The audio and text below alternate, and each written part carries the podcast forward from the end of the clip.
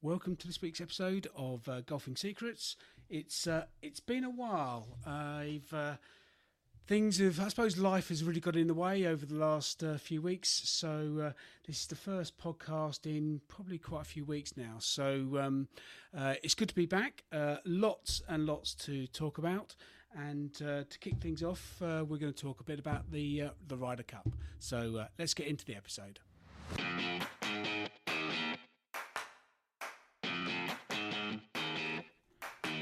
So, the big question is this How do regular golfers like us, who have jobs, families, and very little spare time, how do we improve our golf and lower our handicaps?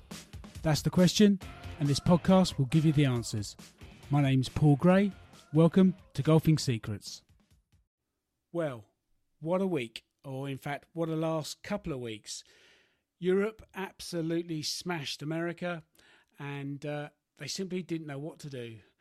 Started off with uh, the Solheim Cup, uh, the ladies' version of the Ryder Cup, and um, uh, my new favourite female golfer, uh, Caroline Hedwall, absolutely stood up to it and um, and showed what real passion and determination means. She only played one of the team matches and uh, and then the singles, and just came absolutely out on top with sort of three or four holes to go. I think she was three behind with four to go. Um, came back to level it and then won it on the uh, on the 18th hole to to really give moment, uh, momentum to Europe. And um, and then for uh, Carlota Ciganda to to hold the final putt, uh, the, the, the Spanish in the the Spaniard in the side to win the the Solheim Cup with a putt uh, in Spain you couldn't have uh, you couldn't have written it better. Um, but for me, you know, the the one that really the really sort of stood out was Caroline Hedwall. What a performance! Um, and as I say, my new uh, my new favourite female golfer um, uh, is, uh, is is Caroline. Um, that then also uh, sort of, I suppose, put a bit of pressure on the on the men to uh, to come up and, and do the goods in, in the Ryder Cup uh, which has happened just over the weekend. Uh, and just before the, the men kicked off, uh, the juniors uh, also won and uh, beat, beat America. So it was it was two and zero oh, going into the the men's event, and what what a weekend! Um, to say that Europe got off to a, a, good start would, would have been an understatement. Um, you know, four 0 after the first session was was just uh, unbelievable, and I don't think I don't think they could have sort of.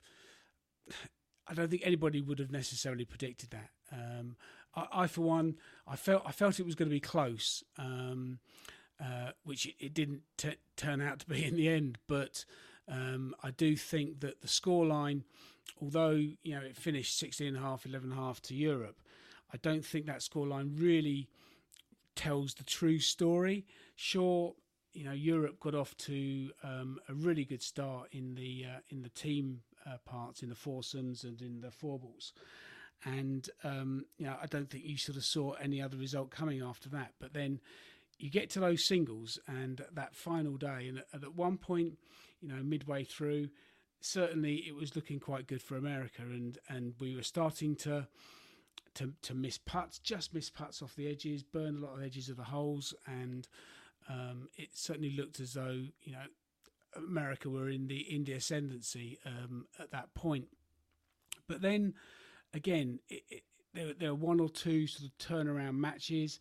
All of a sudden, it's, it's amazing how, how difficult it is to close out matches. And you know, and the, a number of the um, American players were sort of three up with with you know sort of you know eight or nine holes to go um, and but the Europeans didn't go away. They kept sort of chipping away and, and made it really, really sort of tight for them. Um, you've even got to look at, you know, you look at the first match with Rahm and, and Scheffler, you know, two best players in the world, potentially with Hovland probably being in there uh, in, in, the mix for that uh, that sort of title, really, I suppose. But um, you know, it was it was going Scheffler's way. It then sort of went tiptoed back and forth. Uh, you were up obviously to sort of right from the first hole, to be honest. But then we got through to holes sort of 12 and 13, and, and Jon Rahm managed to get both of those ones back, but then gave away the next two holes to to uh, to Scheffler. um, which left it all square. It stayed all square for 16 and 17. 16 has to be my hole of the week. Um, you know, talk about risk and reward par par four.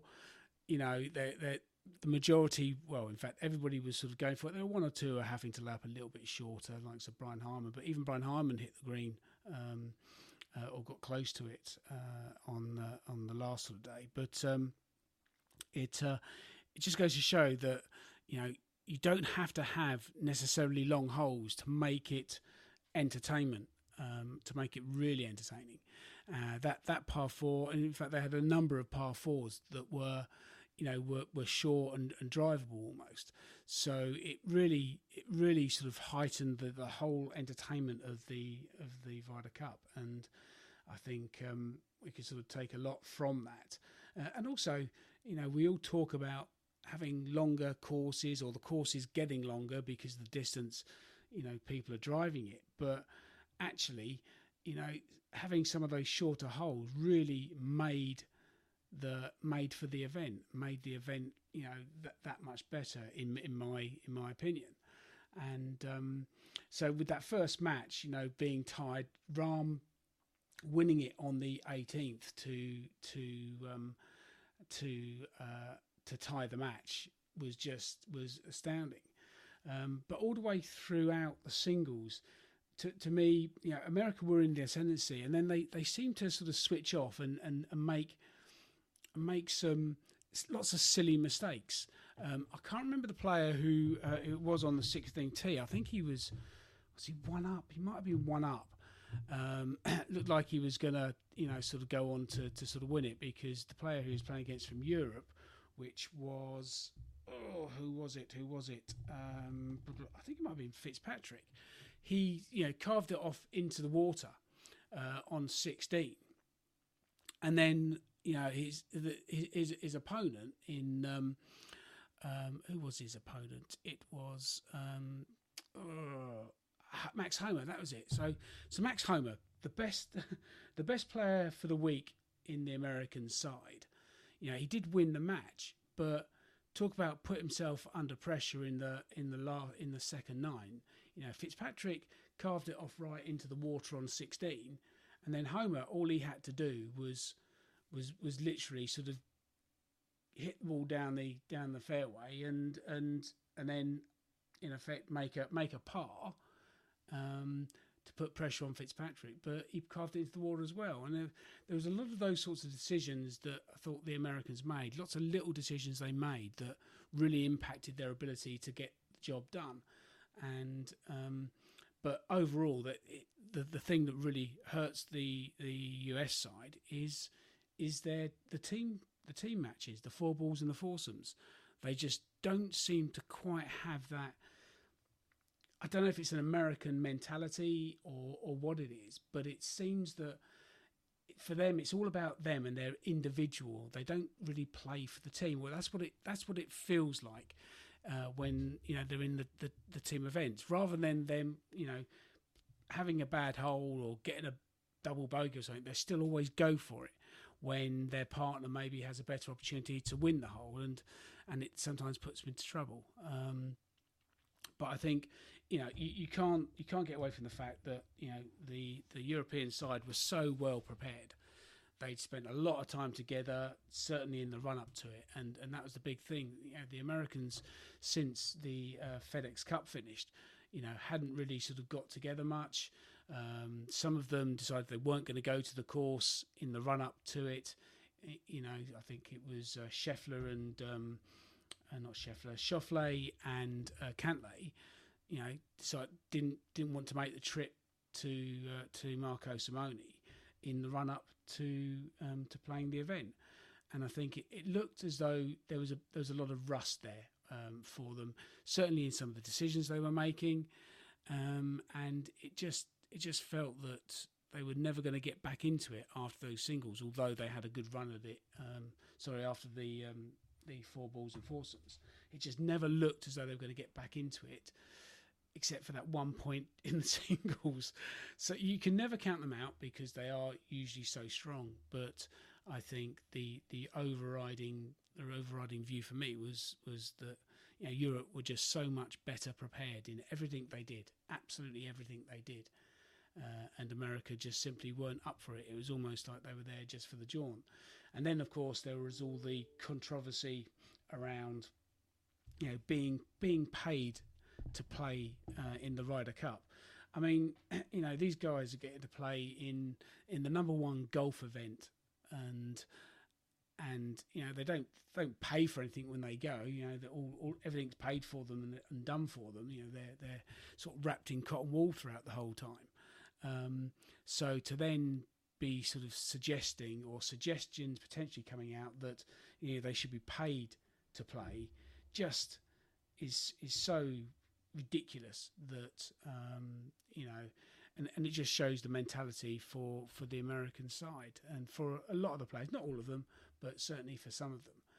And um, I think um, it just just goes to show that you know the European side, you know, they're playing for for the win. They're playing for Europe. They're playing for the continent. They're they're not playing for themselves. They're playing for each other and and that for me is the real overriding sort of um, uh, thing that, that makes the difference, and it's it's proven again this this time round. Now, when it comes to the next one in two years' time, there's obviously calls for um, for Luke Donald to uh, to to remain in, in in place and and try to sort of do it on American soil, and we know for a fact, given all the controversy around Cantlay and the hat off, and his and his caddy uh, Joe LaCava, um, you know, harassing sort of not harassing, but getting in in McIlroy's way when he's trying to putt, and you know, there, there's a lot of bad feeling there, and um, I think that you know the European crowd, they're, crowd, they're respect, they're respectful. They certainly get on the cases of of the uh, of the opposition of, of USA and they give them a lot of grief, but they're very respectful in the way that they do it. When Europe goes to uh, it's at Bethpage Black in two years' time, you can guarantee the crowd will be a lot a lot harsher and a lot more direct and um, dare I dare I say it nasty. Um, you know that that's naturally that's, it's in their nature. That's the way they will be. You've just got to look you know look at history in terms of what what things have happened previously. So I think certainly looking forward to that one. Whether or not Donald will be the captain again, I don't know. Do you, do you, as, as someone who's had a, an amazing win when two years ago we didn't think we stood a chance of winning, um, winning the next Ryder Cup, to to to have it turn around, have a lot of players come to um, come to the to their peak, and it just you know it just really just goes to show he's done such a fantastic job but he's won it. He's sort of almost ticked that box. So does he does he then go with it and try to to retain it in the states? That for me would be the the, the biggest um, achievement. Um, you know what they've done this this week was amazing, but I think you know it really only goes to show if if the team's that good, if they can do it in America um, given the strength and the crowd, and, and there's no doubt the crowd has a big influence on on the match. You know, you, you can hear it all around the way the big cheers go up when Europe does something, um, or wins a hole, or, or, or, whatever it is. It just gives it gives them this that thirteenth man for them, and um, it's certainly going to be uh, an interesting watch. Um, and can't wait for that one. But that's two years off, so there's a lot more good golf to come in in, in other areas. Um, but um, that's it. I'm not going to talk too much about the the paying, uh, being paid to play thing. Really, I think that's something that will just rumble on. You know, from a European perspective, I don't see that changing. And in America, does it change? I, I doubt it. Um, just can't see it. Um, at the end of the day, you know, USA's got got a bit of an uphill battle. But we said about we said this about Europe two years ago, and um, they've certainly got the resources to be able to do it. Whether or not they've got the mentality and the approach to do it is another thing. And there'll be a lot of questions asked of the team, the players, and, and obviously Zach Johnson. Um, and um, you know we'll we'll have to wait and see. So um, so that's uh, that's it for the European team golf this year. Uh, next year we have we've got the fortunate because um, the ladies and the men were played in the same year due to sort of the COVID situation. Um, next year it means we've got Solheim Cup again. So Europe go to America, um, which will be a much tougher tougher proposition um, in the states for them. Not sure that is, but um, we'll, we'll, cover that off in in a in a in a podcast later on um, well, probably in a in a year or so's time. But um, um, yeah, looking forward to that. Looking towards events, and it's now really a case of sort of focusing on. Obviously, there's some other events going on. I think there's the Sanderson's uh, event in the states this week. Um, but obviously, we've got the DP World Tour, um, all the the final uh, tournaments to come up to see who'll be European number one you know, will McIlroy sort of stay there? Hovland may well be on his on his coattails in that respect. So it's going to be interesting to sort of see how that pans out, and we'll, we'll cover some of that stuff over the next few weeks. But uh, but going forward, um, I've I've talked briefly about some of the changes that we're going to be making to to the podcast and um, what uh, I'm looking to sort of do going forward. And I want to continue doing the podcast. Um, hopefully, it gives some value to, to, to those that listen or some entertainment.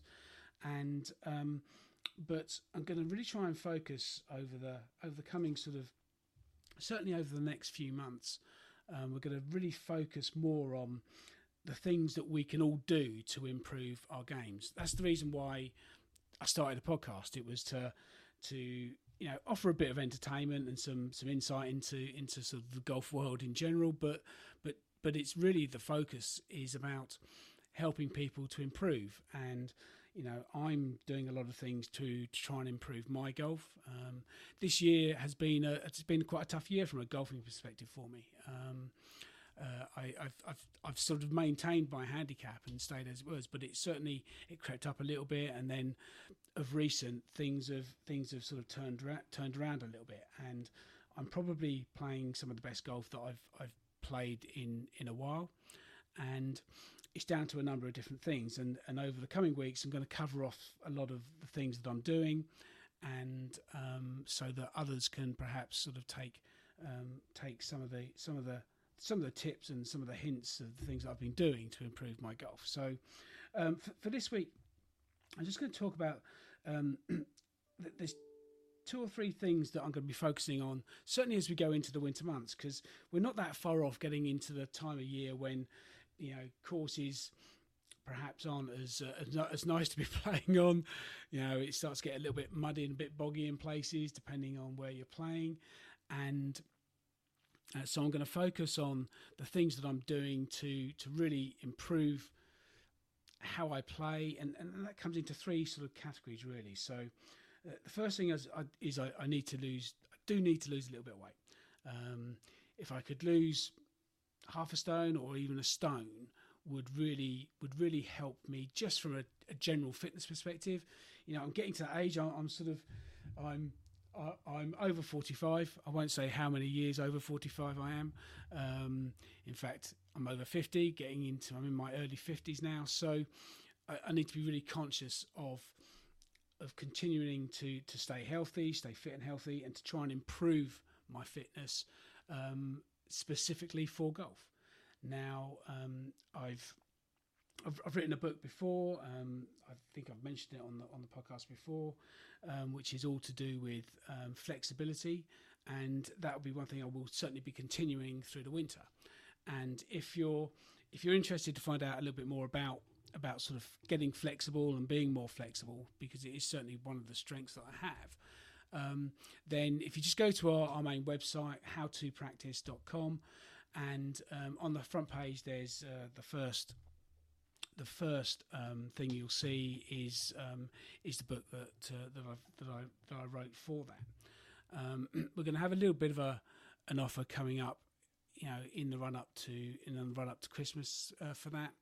Um, but I've also got another book that um, that I'm starting to starting to write, and it's um, really focuses on one aspect of the game that that I feel anybody can improve on.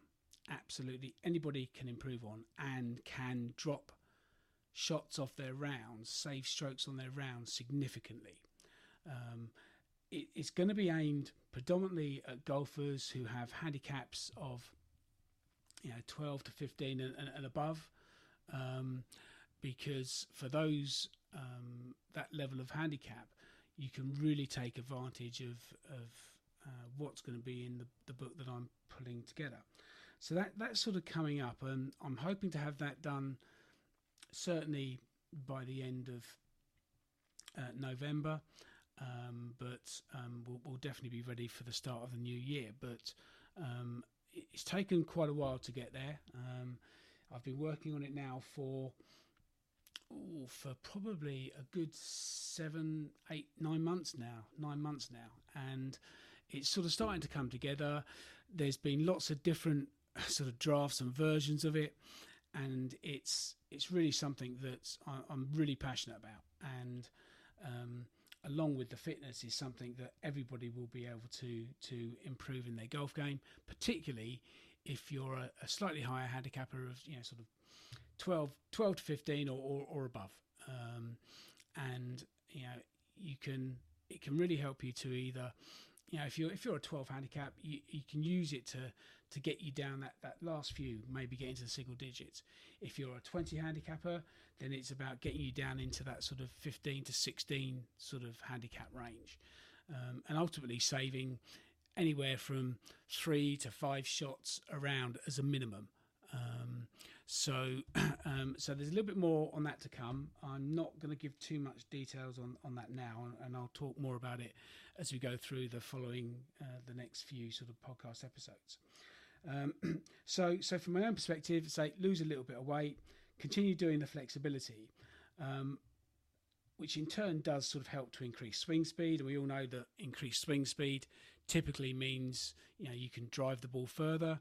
If you're driving the ball further, it means you're hitting shorter irons into greens, and that's always got to be a good thing.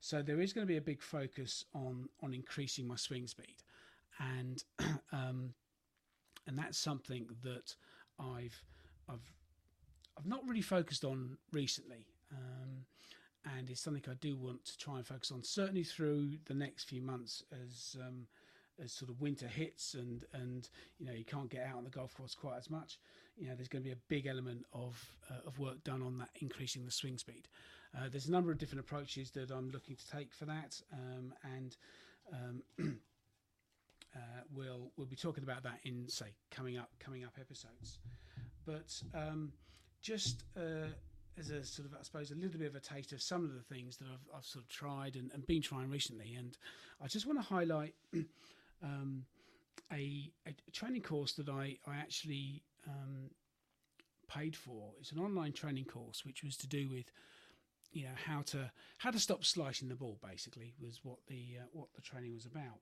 and um, it's from a guy called Hank Haney who's coached a lot of the top players you know the likes of Woods and and, and others and um, he he's got this uh, this course. It's part of a thing called performance um, golf, and it's to do with stopping stopping that slice, which is something that's that the majority of of uh, amateur golfers you know struggle with, uh, particularly if you're getting a little bit older.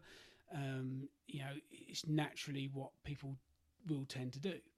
So um, I did I did that bit of online training, and um, I may I may post a link for the uh, for the course um, on one of the social platforms. Um, I may even put it into this one. Um, but it's it's something that it's, it's, it was a it was one of these things. I thought I'd give it a try. You know, you can buy these things on a bit of a trial and give them a go and see see how they are, and then if you don't like them, you can you can you, know, can get a refund. But I can tell you one thing: I'm certainly not going to get a refund on this one. Um, uh, so you, if you search for one slice fix with um, with Hank Haney, and um, you'll you'll you'll come across it. But to to say it was an eye opener, I wouldn't say it was things that I didn't know, but it was the way he approached it and the way he taught it um, in terms of how to how to hit those draws, um, and also to know what are the main causes when you don't hit those draws and you, you slice it out to the right and left ultimately it comes down to one thing, which is the fact is that your club face is open in comparison to your club path. So, you know, if your club path is straight and your face is one degree open, the ball's going to carve right. That's that's the the premise of it. But it's getting to understand that and and know what you can do to stop that from happening and square that face of the impact. And that's what the training is all about. And um, I can't actually I can't recommend it highly enough. I don't get I don't get paid. I'm not on any commission um, for it, but it just um, is it's, it's just just incredibly. It's been so effective. You know, I did the training, and literally the first shot I hit on the on the range after doing it, I had that right to left, right to left uh, ball flight, and um, it was, yeah, was was quite something. So highly recommended. Um, um, I'll stick a link on one of the socials somewhere, but you can just search for one slice fix Hank Haney, and that will come up with uh, with the uh, with the training. Give it a try. Um, something I certainly certainly recommend. Um, and then, um, other than that, um, you know, as I say, I've got the new book coming out. Uh, that'll be coming out a little bit later on in the year. Um, so the main focus for me is going to be losing that weight, increasing my swing speed, um, and and maintaining the flexibility. They're the sort of three core things I'm doing, plus the fourth thing which is in the book. So um, that'll be coming up over the over the coming sort of uh, podcast episodes, really. And um, that's where we're going to leave it for today. So um, um, I just really wanted to cover off and, and say a big well done again to uh, to Europe uh, for winning Solheim European uh, Ryder Cup and uh, and also the Junior Ryder Cup, and uh, onwards to Bethpage Black. Um, interesting to see what happens at Sanderson's this week. Um, haven't really sort of taken much of a look at that this week. Everything's been focused on on Ryder Cup, to be honest. Um, so um, let's see what happens uh, from the American side, what they can do to to get that uh, to get the cup back, and um, that's it for this week then. So as always, if you've got any value from this or or you found found it entertaining at all, then please just share the episode with at least one golfer. Um, like to help as many golfers as possible.